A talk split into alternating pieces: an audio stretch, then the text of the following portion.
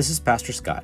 Thank you so much for checking out my sermon podcast from the New Hope Wapwallopen, Faith, Stairwell, and Slocum United Methodist Churches. We'd love to have you join us some Sunday for worship. To find out more about our locations and worship times, find us on Facebook at New Hope Wapwallopen. We hope to see you soon.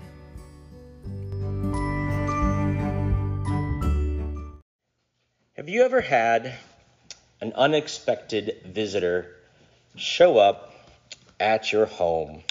And I don't mean somebody selling something. I don't mean, you know, the, the mailman dropping something off or, or any our kids around the neighborhood selling something. I mean somebody you know who just sort of paid you an unexpected visit.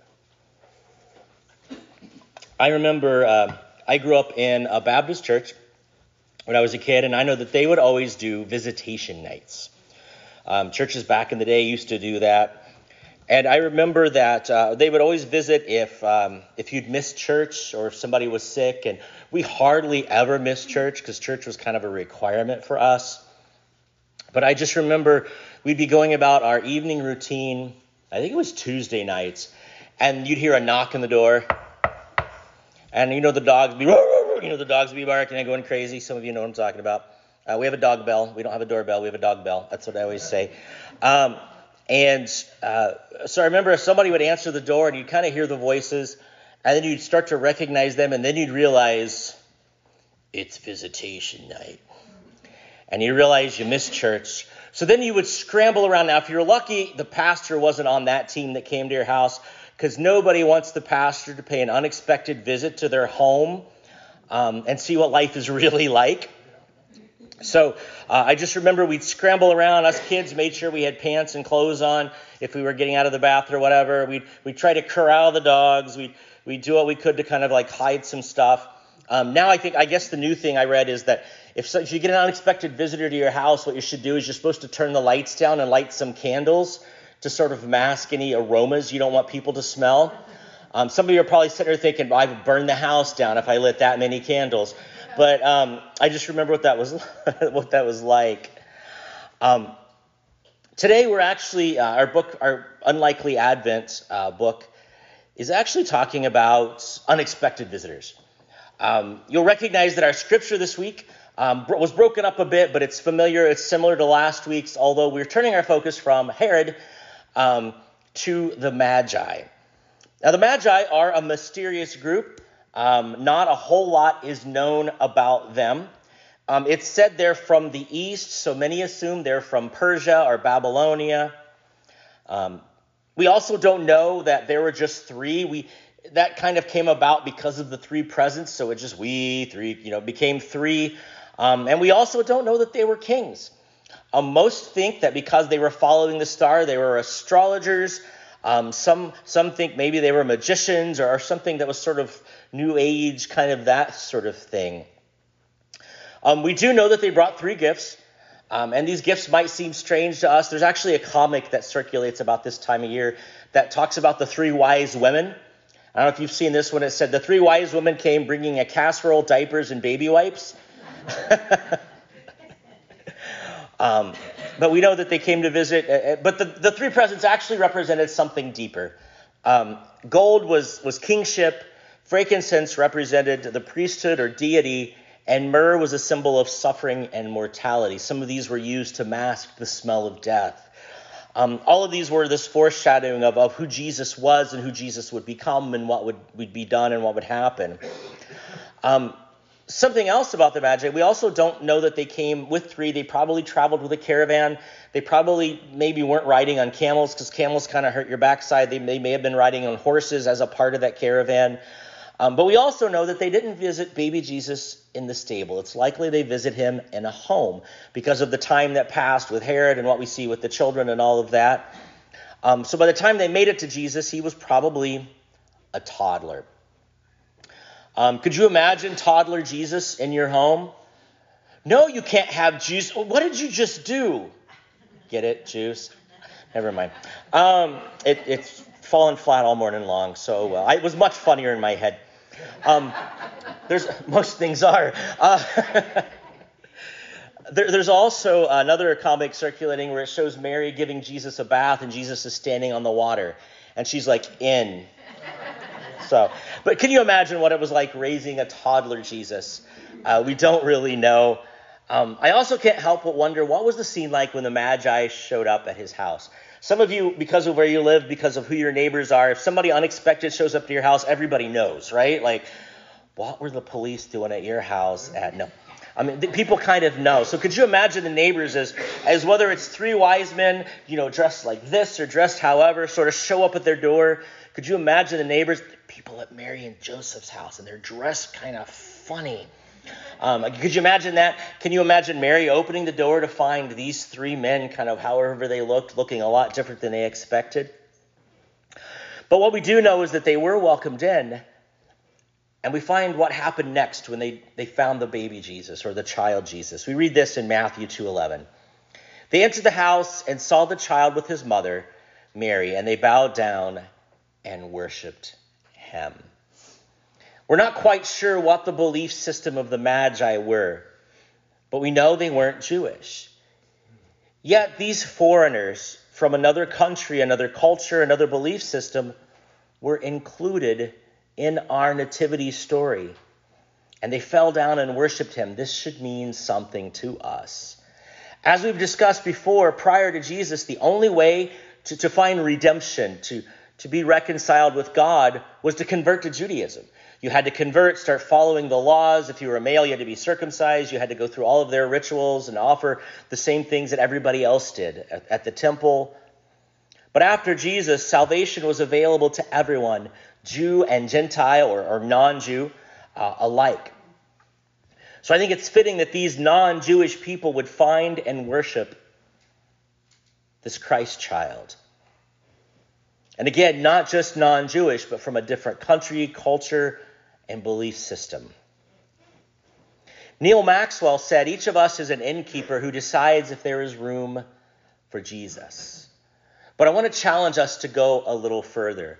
Each of us decides, each of us is a host that decides if we have room for the same people that Jesus loved. We decide who we will open our doors and our hearts to.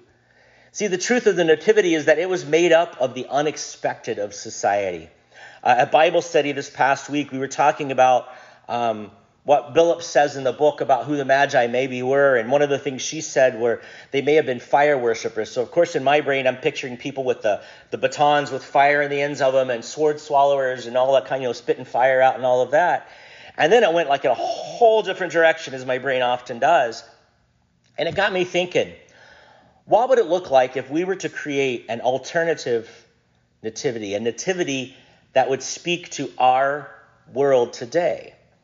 A nativity made up of the outcasts and the unexpected of today. Who would they be? Because that's who this our nativity is made up of. It's made up of the unexpected, of shepherds who are considered unclean, of wise men from another culture and another religion, of a, a teenage mother, of of a carpenter, a working class carpenter, a child.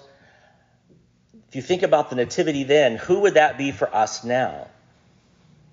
Now, I'm not going to answer this for us because I think there are a lot of people that we could include. But I mean, you start to think about who would it be? And to answer this question, who are the outcasts and the unexpected among us that God would choose to use to get this message across that there's room at the manger for everyone? And I think a good place to start is to look around us and see who is missing from our churches. To even look at the news or social media or whatever source it is to, to kind of get you, you know, that you use to sort of stay in touch with the culture around us, who is often the target of our anger and our hate. There's actually a concept in Christianity, and I keep butchering this today, that comes from the Latin phrase imago Dei, Imago Dei, which means the image of God. And what it is, is it's taken from the creation story, the idea that all human beings are created in the image and likeness of God. So, what it means for us is that every person, regardless of their background, the labels we put upon them, their race, or, or any other characteristic that they might possess, especially different from us, it means that they have inherent value and they too are a reflection of the divine nature of God. See, I think often, and you're probably tired of me preaching on this, but I'm going to keep doing it until we stop doing it. We often dehumanize other people, other human beings, because it makes it easier to justify the atrocities that we do against them, often in the name of God. And so I would encourage us today, before we share that quote or that meme, before we share that talking point that we heard on the news or, or some other source, be, before we become involved in that conversation, I would encourage us to be careful what is being shared or said about someone or other people. I want to make sure that what we're saying is not dehumanizing another person, another race, another segment of society. Because remember, Imago Dei, they too are made in the image of God as much as we are. And truth be told, there are probably some in our world that look a little bit more like God than we do. We also read in Hebrews 13, verses 1 through, through 4, this encouragement. And you've heard this one before. Keep on loving one another as brothers and sisters. Do not forget to show hospitality to strangers. For by doing so, some people have shown hospitality to angels without knowing it. Continue to remember those in prison as if you were together with them in prison, and those who are mistreated as if you yourselves were suffering. Did you hear that last part? And those who are mistreated as if you yourselves were suffering. We're supposed to suffer with those in our society that are suffering.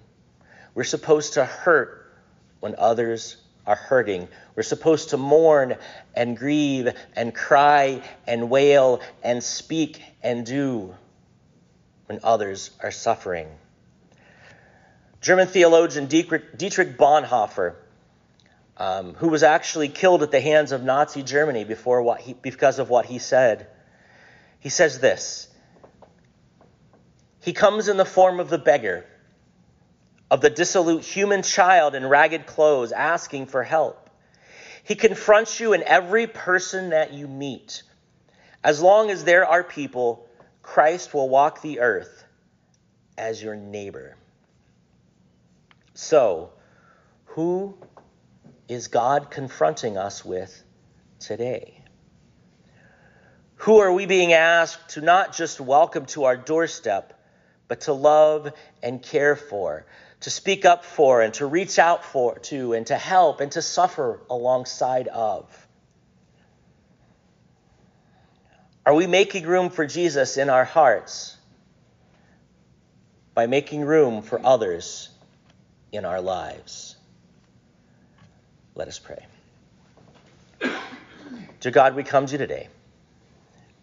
We ask that you would help us to create our own alternative nativity that we would look around us for those that society overlooks and those who society writes off, and that we would see Jesus in them, that we would see that they too are made in your image. We ask this in Jesus' name. Amen.